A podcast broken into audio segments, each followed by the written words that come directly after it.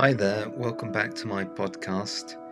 Uh, in this episode, Diamati and I continue to analyze Shinran's great work, the Kyogyo Shinsho.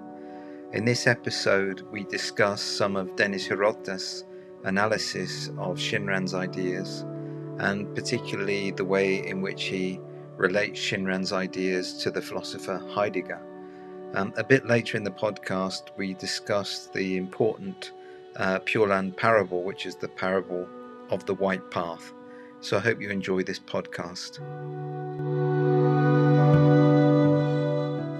For some reason, I become I became engaged with the idea of um, seeing connections between Shinran and Heidegger, mm. uh, and all of a sudden I discovered that there's actually quite quite a bit out there uh, that's been written uh, on you know bringing together uh, Shinran and Heidegger, and in particular, I came across uh, Dennis Hirota, who is actually one of the editors of of the volume of the collected works of Shinran, uh, but he's also um, you know an academic, and amongst many of the things that he seems to have written, he's written quite a few things about trying to bring Shinran's ideas in relationship uh, to Heidegger w- one of the essays that I wrote, uh, that I read, sorry, was about um, Heidegger and Shinran on truth. Mm.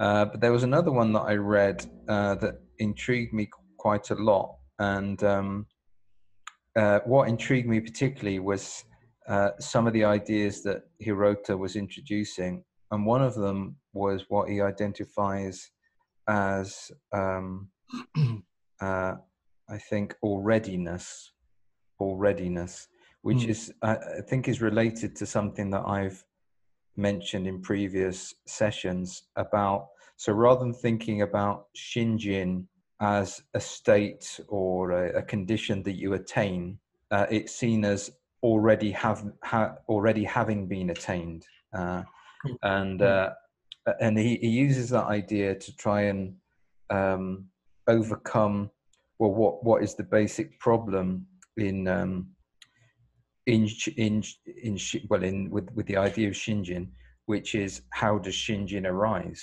You know, because we, we talked about about this a, a, bit last week, didn't we? About ideas about causality and and uh, you know going beyond the idea of causality, and if uh, if our actions don't lead to Shinjin, uh, or if there's nothing that, that we can do, if you like, to give rise to Shinjin, then the only other explanation is that Shinjin has already arisen. That's kind of what he uh, uh, says.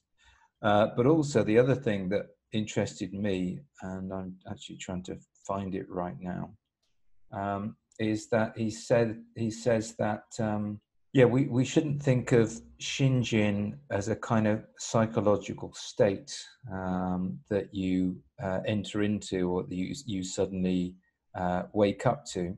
And he talks about it more in terms of like uh, uh finding yourself in the midst of a whole world where, where you start to see things in a different way, um, which uh, he doesn't actually use this word from uh, from Heidegger, but Heidegger has this idea of thrownness. I don't know if you're familiar with that idea.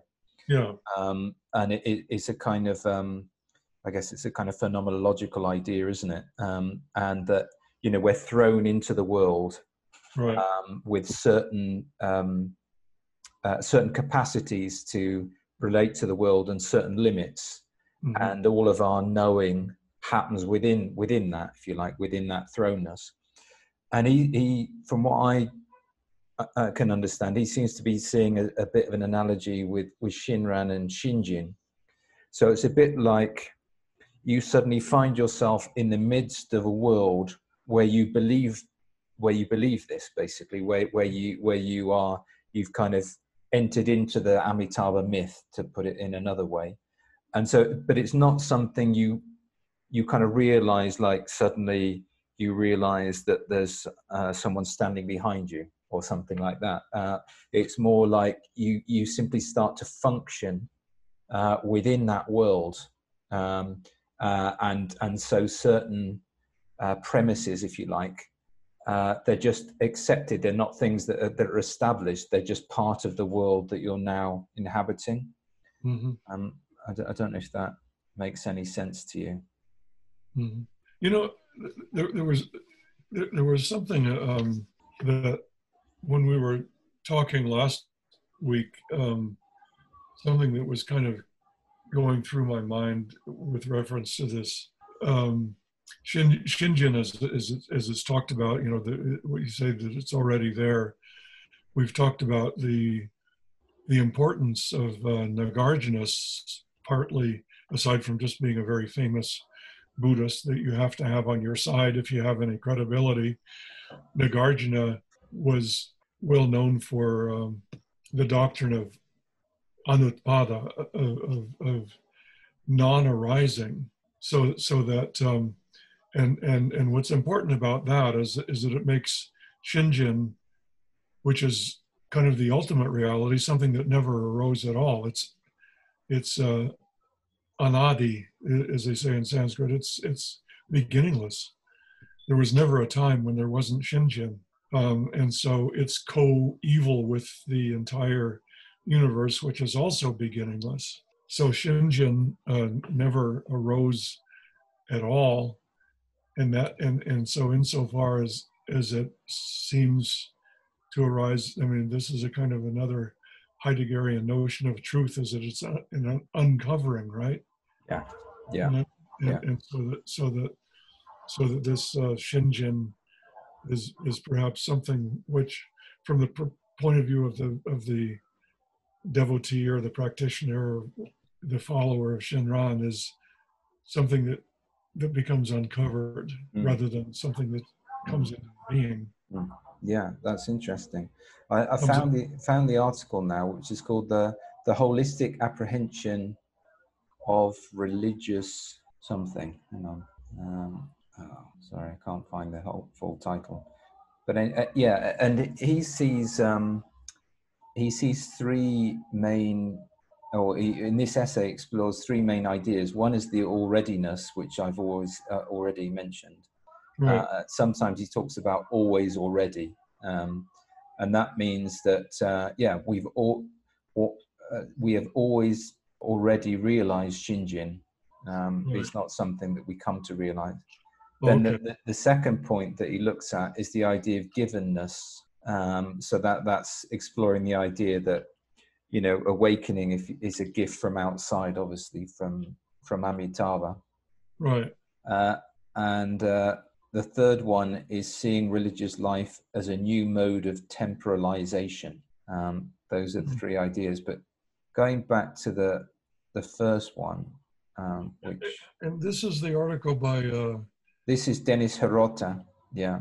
Dennis Hirota. Okay. I actually found this other guy as well. He's called Bret Davis, uh, and he's also written a few things. He's written quite a lot on Heidegger alone, but he's also written a couple of things about Shin Buddhism and using uh, Heidegger to to understand uh, some of the uh, some of the concepts in uh, in Shin.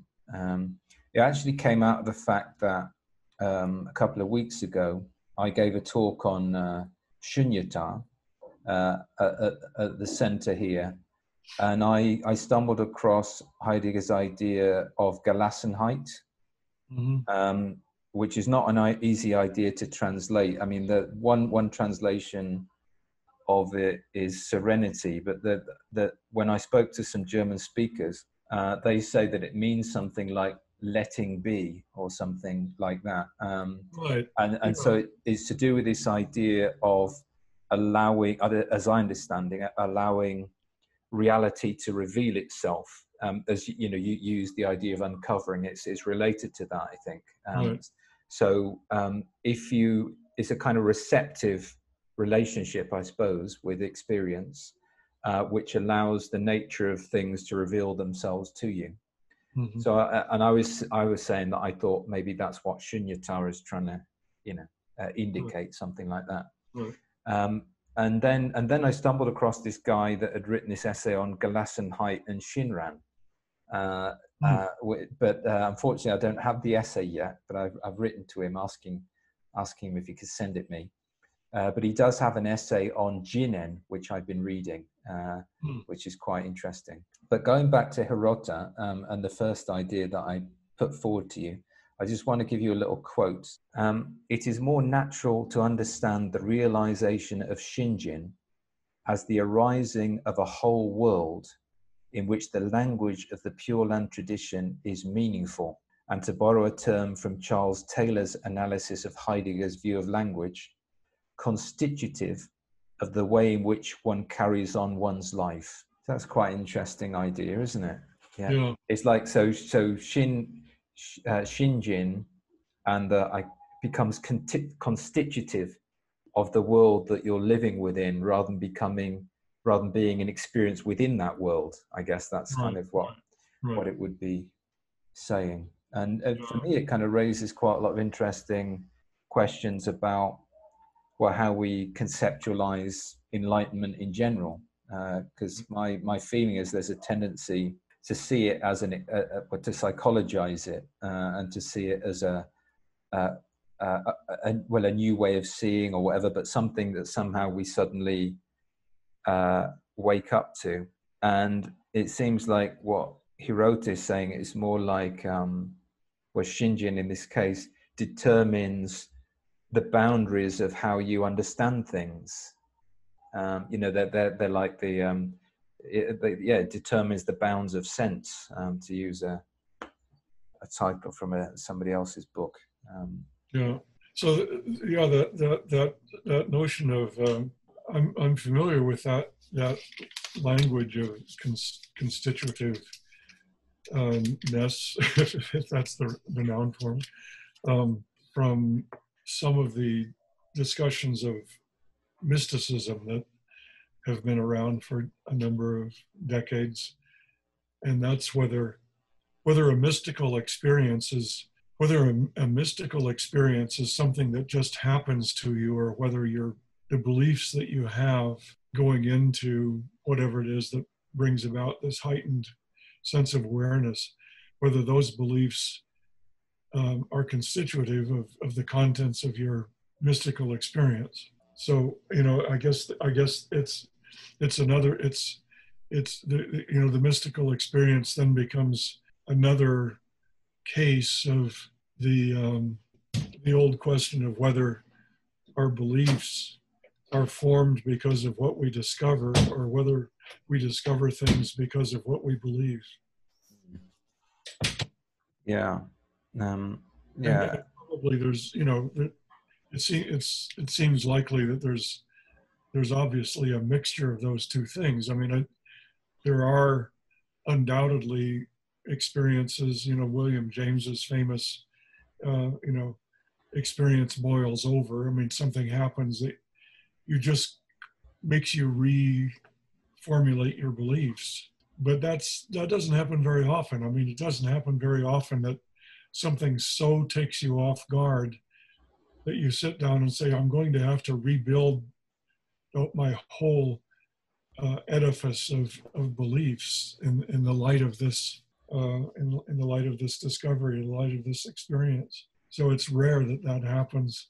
Um, but the, the, the, the, the question is, to what extent do we keep discovering things that are you know reflections of what we already expect to discover mm. and and yeah. so you know, talking talking about shinjin as being constitutive is is is a way of saying that once you enter into that framework or maybe you maybe maybe you don't enter, i mean who knows whether you ever enter into that framework but once that once that is your framework then everything that you experience confirms confirms that, your whole world becomes a world of um, Amitabha's grace. Yeah, well, um, Hirota kind of goes down this line because he identifies a basic problem in uh, Honen's presentation of uh, the single practice uh, of, of saying the Nembutsu. Uh, and basically, Honen's view is, well, you have to do it. Um, uh, and that's what brings about uh, the arising of Shinjin. Right. Uh, but I, I, think on the one hand, that can begin to sound a bit like uh, self power uh, on the one hand, but Mm. also um, I think that more like the the question that he experiences uh, that he explores a bit more is something like how can I be sure that if I say the Nembutsu, I will be reborn in the Pure Land, and particularly if I don't feel that, what do I do? You know that you you're kind of stuck, if you like, a little bit stuck. Uh, and these are questions it seems that uh, Shinran himself was asked, um, and in the um, in the Tannisho, which is widely seen as a kind of um, summary, a late summary of Shinran's points of view, which was written by a disciple. Mhm. Uh, there's this passage in it where uh, Shinran says something like, I, I've got no idea whether saying the Nembutsu will lead me to the Pure Land or lead me to hell. Hmm. Uh, but I've got I've got no it's like I've got no better ideas. Uh, so that's what you know. That's what I trust in. Right. Uh, and he says something like, uh, "Yeah, he couldn't possibly know whether saying the Nembutsu was was going to liberate him or, or or lead him into hell." And um, the Hirota uses this to to argue that Shinran doesn't try to convince people or use arguments, as we've established a bit in previous weeks. Mm. He doesn't try to use arguments um, to convince people that uh, the Amida myth is true, if you like. Uh, it's a bit more like um, what is it more like? Um, maybe it's a kind of conversion thing, I suppose. You you you just come you come to see things that way maybe because you don't you feel that you've got no other you've got no alternative really and actually that kind of also relates to the parable of the white path i think doesn't it uh, that we're we're looking at today? Because uh, it seems to me what the the parable of the white path uh, points towards is is um you, uh, you uh, kind of an existential stuckness if you like. You know you, you can't you can't go this way you can't go that way uh, and whatever you do, it seems like it's going to turn out wrong. And so your only alternative is to kind of trust in a reality that is le- that is less familiar or seems less um, uh, less known, uh, which in in this case is is the white path. And so what I got from Hirota was was the almost like the you you arrive at the the Shin perspective, if you like, because you realize that there's just nothing else you know that it- there's nothing else that works and your attempts if you like to to construct some other model of how things are and how you might get awakened and so on they just sort of collapse. They don't just don't really work. Mhm. uh, and and that's kind of what you're left with. Um, um, yeah. So it's kind of in some ways maybe more like other power becomes compelling through the collapse of self power not through not through becoming convinced in some kind of um, intellectual way or something like that. It's more like almost maybe like some kind of a fruit of spiritual desperation or something like that or well even more than desperation because desperation is still quite self-centered often isn't it, it, it it's more like yeah it's just the, the collapsing of a, a whole way of seeing things i guess the, the the idea of oneself and attainment and that kind of thing. I'm stumbling around a bit but i'm hoping that you might respond and enlighten me. You know, that that that parable of of, the of the um, of the path, which which um, yeah, which which maybe we should actually look at that. But yeah be- be- before before we look at it in some detail, the uh, the dilemma of, that parable reminds me of the Zen story of the person who's yeah hanging from a vine yeah and there's a tiger up above and and, and, and a precipice below. If he lets go of the vine, he'll fall to his death. And if he climbs up to the top, he'll be eaten by a tiger. And so he just hangs on to the vine and and eats a grape. uh, uh, yeah that sounds a little bit like um, doesn't doesn't Galassen ha- does doesn't that doesn't that have something to do with the with the verb to let go? to let go of something Um, well, uh, or to it, let, it, let be, to let be. Yeah, let it be. yeah. Right. And It's actually sometimes translated, actually, to follow up on what you just said, it, it's sometimes translated as releasement. Um, so Right, that, yeah, that relates to the idea of letting go that you're talking about. Awesome. Something something that is it's a past participle. I mean to to to let to let go, which which would be to release. And and so the question I guess is what what what is it that's released in, in Gelassenheit? Um I mean certainly what's what's what's released when you're when you finally you're hanging on to that vine. You you don't release the vine, but you eat a grape. It's sort of like you just well, a, a more negative way of saying it is, is kind of resignation or acceptance. You just accept this is the situation I'm in right now, and and so um, this is where I am, and so I might as well just make the make the most of it. Um, and and since I'm hanging here by by a vine, which is about to which is about to uh, pull away from the cliff and drop me to my death, I might as well have a grape, you know. And and and and I I'm not sure whether this this white path is quite the same kind of parable, but it seems to be setting up the same sort of of Mm. dilemma. Yeah, I mean, I was thinking also about that. I think it's the metaphor from Dahui, uh, uh, the Chinese proto Zen uh, Right. master, which he talks about eating a, a red hot ball of coal. Right, You can neither cough it up nor swallow it. Um, right, uh, that you're you're just kind of stuck. Really, there's no right, you know there's no way out. Right. Mm. Yeah, well, should, should, I mean, so there's another idea that I'd like to go back to in the Hirota essay a bit later, but why don't we have a look at the um, the parable of the white path? Um, by the way, I mean, you probably already established this, but as far as I can tell, uh, this comes from Shandao. Um, and really, uh, Shinran, yeah, more or less just copies it verbatim uh, from Right. Shandao. So it, it definitely isn't uh, something original to, to Shinran. Right. Which which uh, which page does does that begin on? Yeah, I'm trying to find it myself now. Um, Um, give me a minute. Uh, it is on page 89. okay. Yeah.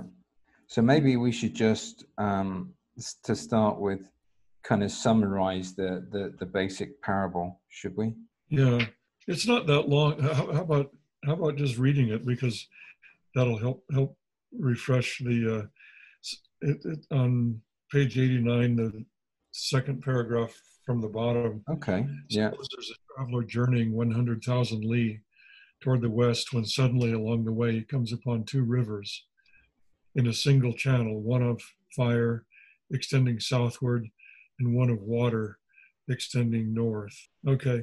Each river is 100 paces across, immeasurably deep, and endless to the north and the south. Dividing the fire and water is a single white path, four or five inches wide. This path, from the eastern bank to the western bank, is 100 paces in length. Billows of water surge over the path, and the flames sweep up to scorch it. Water and fire thus alternate without break. I'm having a hard time picturing this. Uh, I, I really struggle with that as well. Uh, when I was reading through, I was thinking, how, do, how does this work visually? Um, Right, and so so yeah so we've got as I, as I understand it going north to south right we've got two rivers. Right, um, on the one hand it's a river of uh, water. Right, and the other other a river of fire. So they're um, they're parallel. Yeah those two right, parallel as I understand it and then so then perpendicular to the two rivers uh, you've got the traveler on the east bank uh, of the two rivers So this path is actually crossing over these these rivers. That's the only way it can be. The, the, the confusing thing is that it says it divides the two rivers. right. At, at That first, that it goes north to south, but yeah, but it, it can't do. Um, so it actually goes across the two rivers rather than, rather than divides them. yeah, Yeah. yeah, because it's from the eastern bank to the western bank. Yeah. So the only way that could be is if it's not going north and south. So this path is 100 paces in length. Billows of water surge over the path and flames sweep up to scorch it. Water and fire thus alternate without break.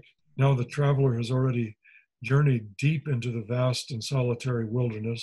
There's no one to be seen, but bands of brigands and wild beasts lurk there, and seeing the traveler alone, they vie with each other to kill him.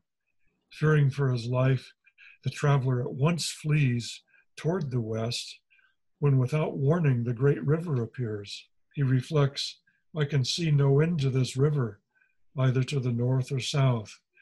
In the middle is a white path, but it is extremely narrow. Although the two banks are but slightly separated, this is what I what I can't make out either because each river is supposed to be a hundred. Yeah, you're right. Hundred paces across. Yeah, that's not slightly separated, is it? No, not really. That's 200 paces altogether to get across. Right. So how is it possible to cross? Assuredly, this way I shall die if I turn back.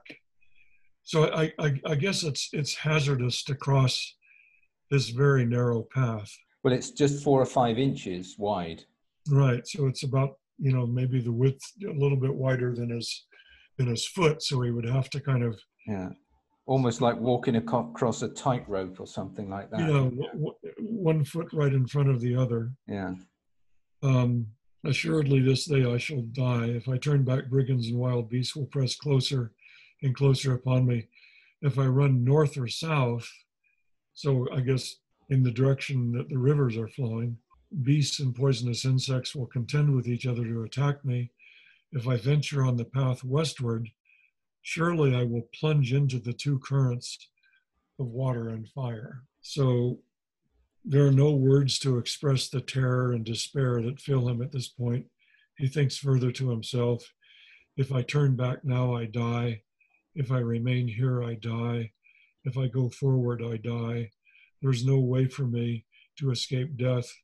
Therefore, I choose to go forth, venturing on this path. Since this path exists, it must be possible to cross the rivers. Hmm. So that's quite interesting, isn't it? All of that. Um, so he Yeah. kind of reaches a point of utter uh, desperation, really, that he's aware that none of the options uh, are viable. Really. Um, And it doesn't seem yeah. to occur to him that if he can get across, so can the wild beasts and the brigands. Uh, well, okay, that's a good point. Um, I hadn't thought of that. Uh, anyway, this thought occurs to him. He suddenly hears the encouraging voice of someone on the eastern bank. O traveler, just resolve to follow this path forward. you will certainly not encounter the grief of death, but if you stay where you are, you will surely die. Further, someone on the western bank calls to him. Now, where is I, I- I'm still having a hard time Yeah. picturing this because yeah. is he now sort of on the path? No, not yet. He's not. And Not yet. He's he's approaching it. Yeah. So okay, so there's there's someone on the eastern shore who's um, says just follow the path forward, you'll not encounter. Then someone on the western bank calls to him, "O traveler with mind that is single, with right-mindedness, come at once. I will protect you." Okay, so the person on the western bank, this voice on the western bank, is inviting him to come across. Yeah. I will protect you. Have no fear of plunging to grief. The traveler, having heard the exhortation on his side of the river and the call from the other side, immediately acquires firm resolution in body and mind and decisively takes the path, advancing directly without entertaining any doubt or apprehension. Then the brigands on the eastern bank call out to him and say, Come back, the path is treacherous, permits no crossing you're certain to meet your death. None of us address you thus with evil intent. And but he doesn't he doesn't turn back. He just keeps going. Okay, so that's the parable. It's a little Yeah. clearer now to me. The first I read it twice and was a little bit puzzled. I think I have it clear in my mind now how it's what what the uh, situation is. Yeah. Um, and Yeah, I, I, obviously it's some kind of existential parable, isn't it? And uh, Right. it's also a um, a way of trying to explain um, the arising of other power as a kind of uh, a new factor or a, um, uh, a type of conditionality, if you like, that transcends uh, our ordinary uh, conditionality. Because Right. the idea of being able to walk across a path that's only four or five inches wide, uh, Right. you can't really do that. Um, uh, uh, but it, it seems possible. And as you also pointed out, why can't the brigands also follow him? But I, I, I think they can't. I think we have to accept that they can't follow him. Um, Well, it, it, it could it could well be that that the brigands perhaps won't follow him because they're too fearful. I mean, the brigands are telling him, "Don't try to cross that path, you fool. You'll you'll certainly die." right. Well, if they sincerely believe that, Yeah. then Yeah. I mean, that's the question: is whether they they've already lied to him about their intentions, Yeah. right? Yeah. Well, and the and the brigands, I guess we could say, uh, are kind of um, really caught up in self power, so they're never going to have confidence in this path. right. Um, but So, he he has kind of come to the point where he realizes that self power is not working, uh, and in fact, the only result is that he's going to die. Right. Um, so he kind of almost becomes open to any anything, really, any possibility. And it's mm. precisely at that moment, which I think is interesting, that he receives encouragement Right. Uh, from both banks. So the eastern bank is the Sahaloka, Yeah, and the western bank is the land of perfect bliss. right. So it's Sukhavati's Yeah, Sukhavati, I suppose. The Yeah. brigands and wild beasts, calling with treacherous familiarity, they are the sentient beings' sense organs and the the six vi- vijnanas, the six kinds of objects, the five aggregates, and the four elements. So, in other words, the entire the entire world of sensory experience are represented by the brigands and the wild beasts. Then the two currents of water um, and fire. are greed and desire Right. And anger. So yeah, so the the river of fire is is is is our anger. The river of water is our greed and desire, and the white path in the middle is um, a pure mind that aspires for birth in the pure land. Right. So yeah, that that mind is the bridge, and, and maybe to relate it to things that we've we've already said, that bridge is always there. Uh, although I guess you could argue, at least the parable suggests that we have to cross that bridge, uh, but but maybe um, maybe it isn't. It shouldn't be taken completely literally. Uh, I'm not sure.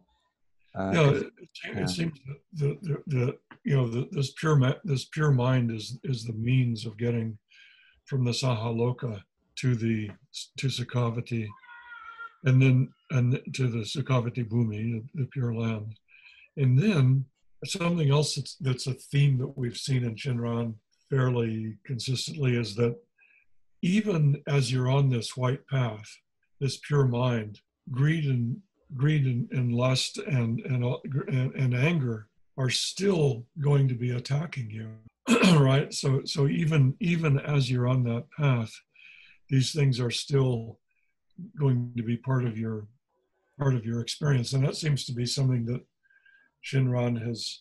I mean, he's almost said it in so many words that as long as you're alive, you're going to be subjected subjected to to greed and and um, and hatred. You know, not necessarily, ha- but anger. These things will always be there, and and yeah. and yet Shinjin will get you across.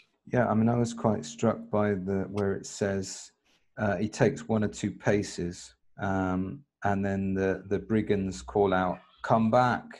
That path is treacherous and permits no crossing. You're certain to meet your death."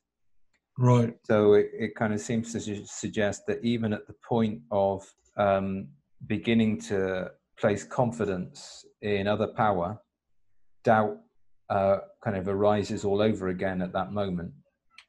right, uh, and possibly even that that describes a constant existential struggle, possibly uh, Right. between between the on the one hand you're stepping onto the white path, but on the other hand, at the same time, the brigands are saying no, come back, and that's what you're kind of living with, or that's what you're kind of working with. yeah, and it, and it really is. It, it's it's um, the Sahaloka, the you know the the, the the the world of ordinary ordinary society, and it, I, I- I mean I, I think that there's an aspect of this of this that that uh, I can certainly remember from sort of early days of being engaged in in meditation practice or being part of a spiritual community or something like that that that uh, you know you're embarking on a kind of spiritual journey that you're hoping is going to to take you someplace out of the sahaloka and all of your comrades from from from your from your ordinary life are saying well why don't we just go have a pint and a pizza so there's this this constant sort of pulling back You know?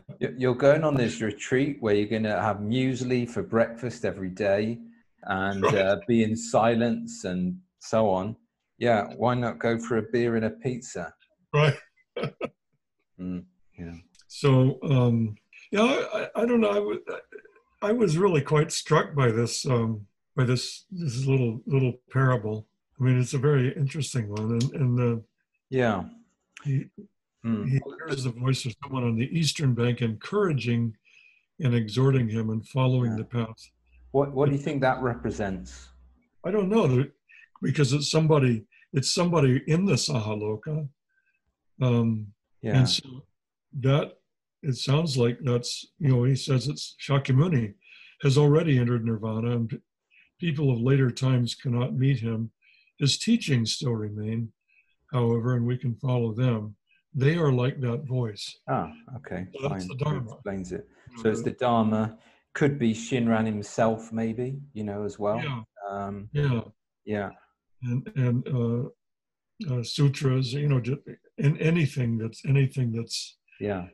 that's uplifting and, and inspirational. Yeah. um, they do a, they, they are part of the sahaloka so and we we hear those things when we're still in the sahaloka it's just a matter of whether we follow them and and what's interesting about this is that there's someone on the western shore who's presumably made that journey who's calling and saying don't give up Yeah, I, I mean, I'm supposing that that's Amitabha. Um, uh, well, actually, he he describes it simply as this is the intent of Amida's vow. Someone on the Western Bank calls to him. This is yeah the intent is of the Amida's vow. of Amida's vow.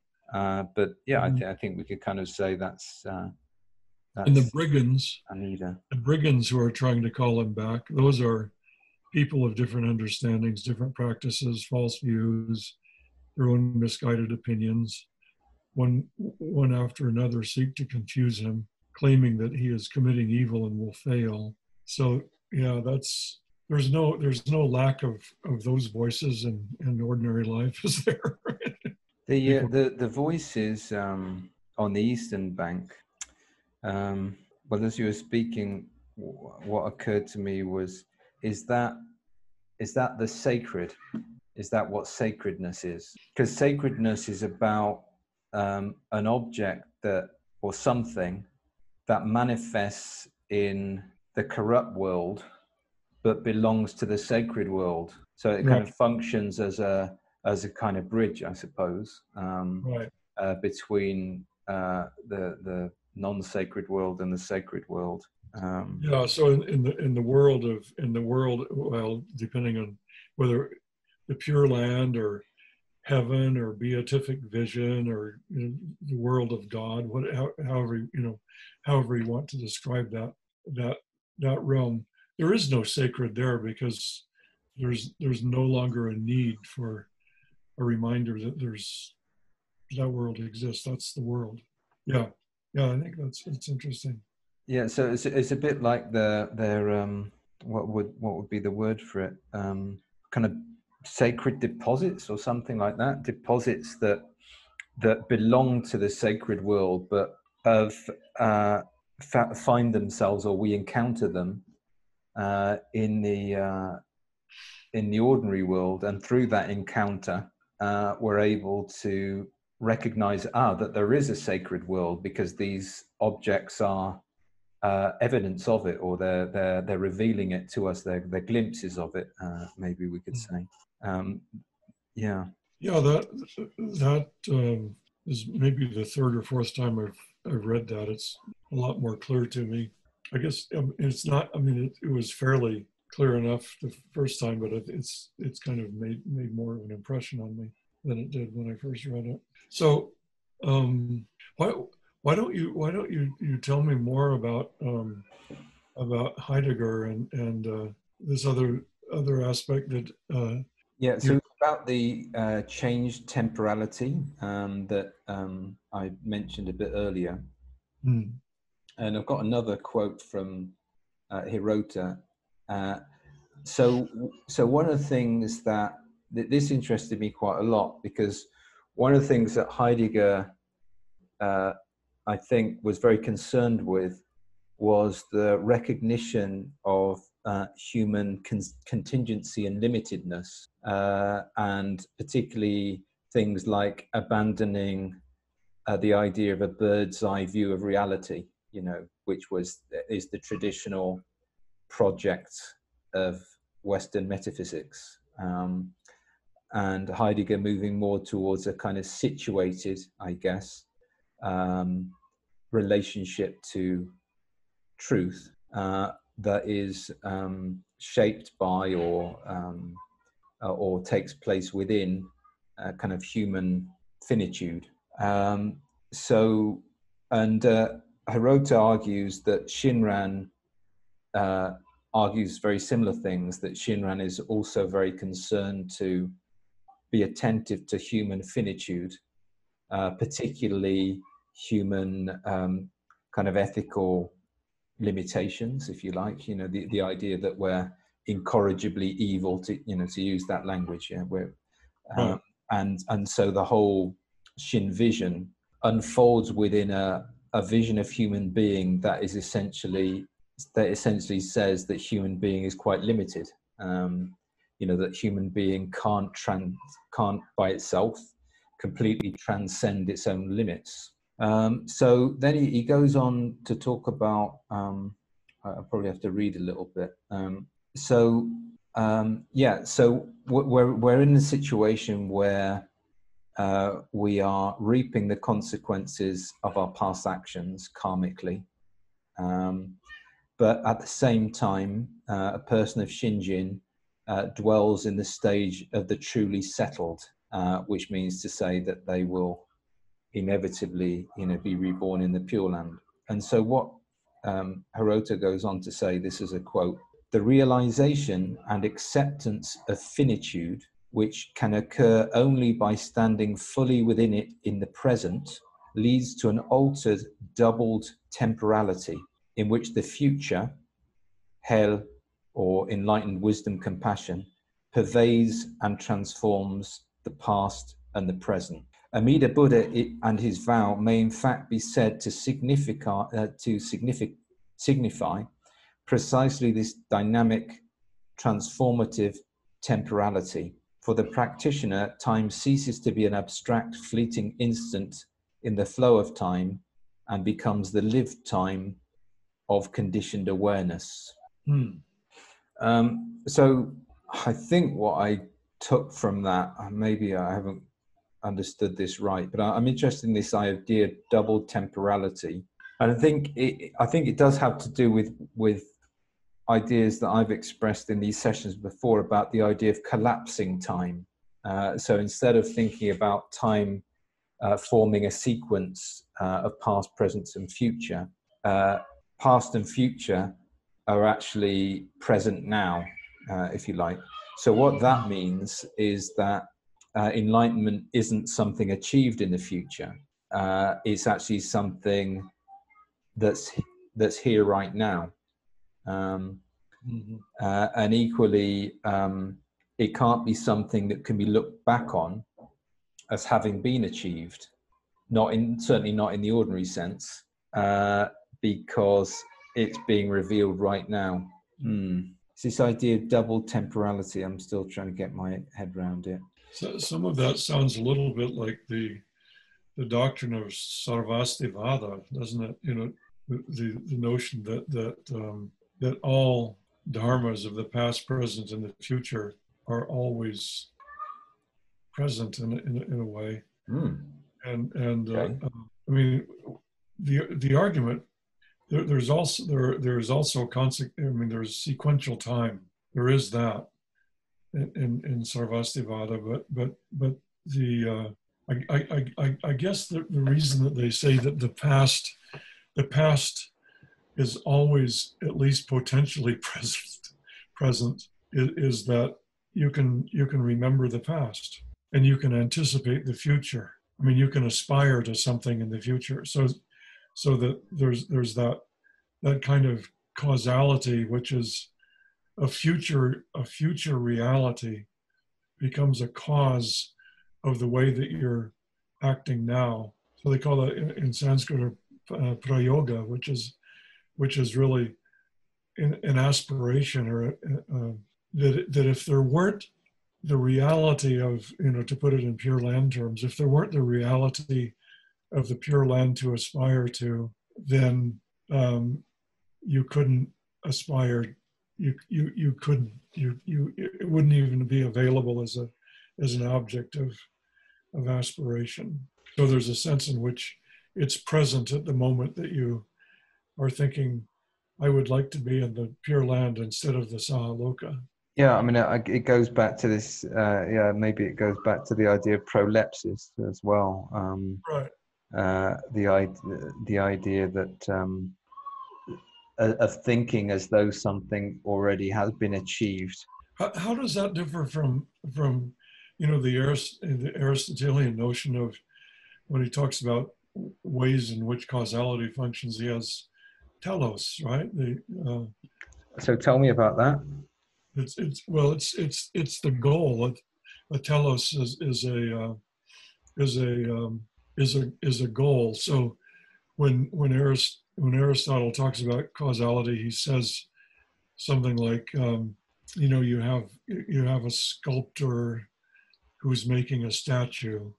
Um, he's, he's he's going to carve Jefferson's face on Mount Rushmore. Right?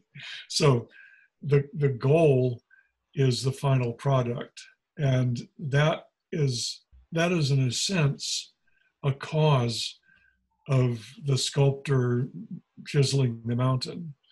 If if there weren't this goal of having something that looks like Thomas Jefferson on on the side of the mountain, the sculptor wouldn't be chiseling away at the mountain. So the you know the mountain becomes the material cause, the sculptor becomes an efficient cause, and the the future image that he wants to create there becomes the the the uh, telos. It's called it like teleology, the goal.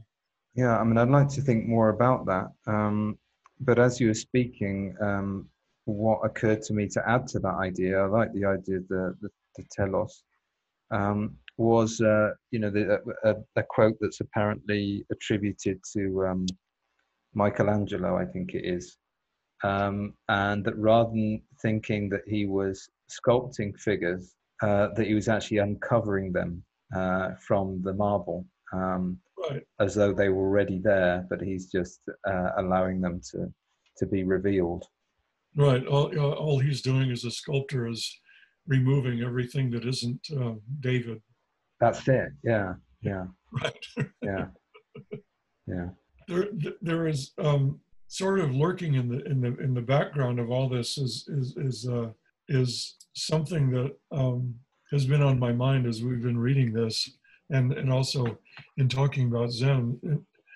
And I'll just pose this as a, as a question. Have, have you read uh, or encountered the book um, Pruning the Bodhi Tree? Yeah, I have. Um, the, the, you know, the, the target of that or the, the whole movement of Japanese in Japanese Buddhism was kind of provoked by a crisis of um, two two natures. One one of them was this realization that during the Second World War there was not a single. I mean, I think there was literally one Buddhist monk, one Buddhist priest who objected to the war effort in Japan, and everyone else just fell in line and and uh, were helping train kamikaze pilots and everything else, and and um, in, in, you know realizing that the emperor, the you know the Japanese empire was almost inevitable. Um, and then the second crisis was the recognition that there are there, there, there there's a fun, uh, there, there's a, a, group of people in, in Japanese society that are so I mean they're they're like outcasts, the Buraku people, and that and that and that Buddhism has done nothing to address the injustice of these people who are almost considered i mean they're human beings but they're almost considered to be subhuman. And and that buddhism has failed to address that and um, these two particular critics who are talked about in the pruning the bodhi tree were claiming that both of these situations where you have people who just sort of blindly follow along the path of imperialism and people who ignore the unjust economic and, and other injustices, that both of these arise naturally out of what they call dhatu vada, which is a, a term that they made up. Yeah. But that two examples of dhatu vada are the notion of um, Buddha nature and um, Shinjin, um, yeah, I mean, I, as I remember in that in that book, their main target is Zen. Uh, I can't remember much talk about uh, Shin Buddhism in that book. It's um, you know, it's it's it's it is it is uh, Zen and and Tathagata Garbha. Right. But there but, but there there also is a critique of of uh, pure pure land as being sort of part of the same the same thing, and um, I mean, the fact is that the Jodo Shinshu school of Buddhism is by far the, the most populous, has, has, has the largest uh, following of any school of Buddhism in Japan. And, and they did nothing uh, to, to address either the economic inequalities or, or the, uh, the imperialist effort. And, and, and, and I think part of the argument is that, that this kind of complacency comes about naturally when you have a doctrine that says, well, it's all, don't, don't worry about injustice because Amitabha has already taken care of all this, right? I mean, that would be kind of the, a very oversimplified. Um, yeah. Um, although, I mean, that you know, even in what we read today, uh, there's a number of um, places where Shinran emphasizes the the two dimensions of practice. One is, if you like, the going forth, the going forth right. to the Pure Land, and the other is the return. Uh, and he mentioned, I mean, that's mentioned quite often. Um, so it does seem to me to include uh, a compassionate vision. Uh, and even the idea, the way I would see it, is that you become an agent for Amitabha in the world or something yeah. like that, um, in the context of Shinjin. So I, I, don't really see why that should lead you to passivity. Um, uh, but it, I guess a lot depends on on how you come to understand it and the, and the context and so on. Uh, and he, even Shinran himself in his own life, uh, and maybe we'll look at some of his pastoral letters in in future weeks. But mm-hmm. he was quite concerned that even his own followers were neglecting ethics. Uh, you know, the antinomian kind of uh, right. perspective and right. to make it clear that that was just that that that, that was not what he was teaching uh, and in fact right. if somebody acted that way that kind of suggests that they haven't really understood what shinjin is uh, and what it's about right so there, there, there, does seem to be a way that you can understand uh, a, a, kind of an ethical sensibility in in Shin, in Shin Buddhism, Shinran, a compassionate response um, out of well this indebtedness, kind of gratitude um, mm. that one feels. And so maybe these people, I don't know, in in the Second World War. Maybe the, the, the issue is that if you don't really appreciate the significance of Amitabha's transfer of merit, then you're you're likely to fall into a, a slightly self-centered way of thinking about practice. Right. And and I and I think the, the critics of, of Dhatuvada were were trying to make the point that this um, problem is not one that's likely to arise. I mean, in a way, what they were, what what what was what was uh, motivating them was was the rediscovery in Japan, from a Japanese perspective, the rediscovery of of uh, the Pali Canon and and you know the sort of early early Buddhism in general, um, where, where you do have a much more developmental um, problem.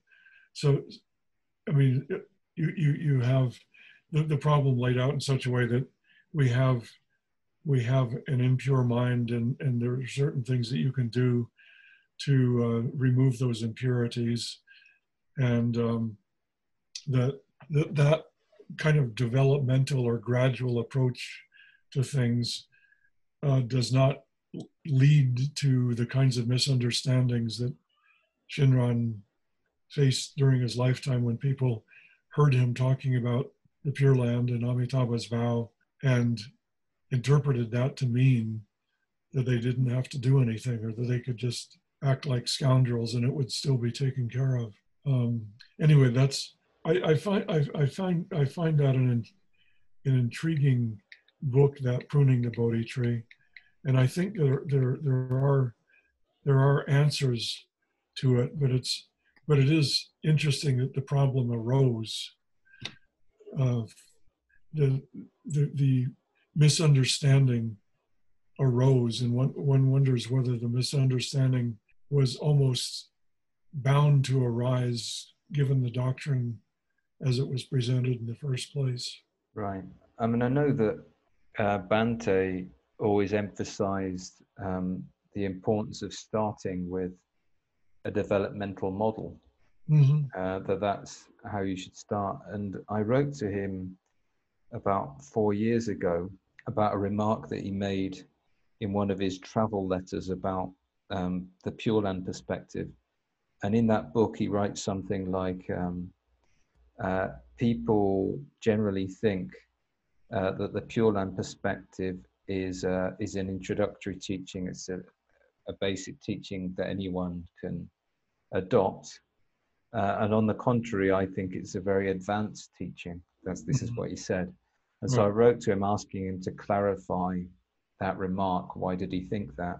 and his response was that um, uh, we're very um, used to the idea of, of, thinking that we can do things and achieve things. Mm-hmm. And so it's much easier for us to accept that um, that way of thinking. Right. And we're not very used to the idea of letting go of that and opening up to some higher power or force. Mm which is why the Pure Land path is actually an advanced path because it, it actually rests on uh, the renunciation of egocentric clinging. Right. Um, but clearly, a lot of these things depend upon how you learn about them and how they then relate to what you've known in your previous life. Right. And I think that, say, if you've if you've begun the Buddhist path with quite a clear developmental model, and then you learn about the Shin perspective. I think that's very different, maybe, from never having been introduced to a developmental model. And I think Shinran himself is the perfect example, isn't it? Isn't he? Uh, because he, he went through that yeah. very yeah. yeah. system. Yeah. Yeah. Yeah. He didn't just go straight into this um, this uh, uh, Buddha nature innate right. model. He'd, he'd done the training almost 20 years of training. Right. Um, so maybe that has to be taken into account. Yeah. Yeah. I mean, I, I, I still find the, uh, the Tendai system a very attractive system. And, and, and um, I, I really, I really do in general approve of the way that they did things by starting out with certain, you know, you, you, you do certain kinds of sutras and certain kinds of practices first, and then and then you don't begin with something like Nagarjuna or Madhyamaka. That's something that you do after you've already made a certain amount of progress in in the um, you know the, the, much more developmental form of Buddhism, and then then you maybe problematize Madhyamaka with and correct it with a bit of yogacara, and then eventually you know eventually you realize that that it's you know you come well from from the Tendai perspective you you come to the culmination of all that in in uh, in the Lotus Sutra. You know the Eka, Ekayana there's no longer a Mahayana or a Hinayana. There's you one, become a Nichiren follower. Yeah right right right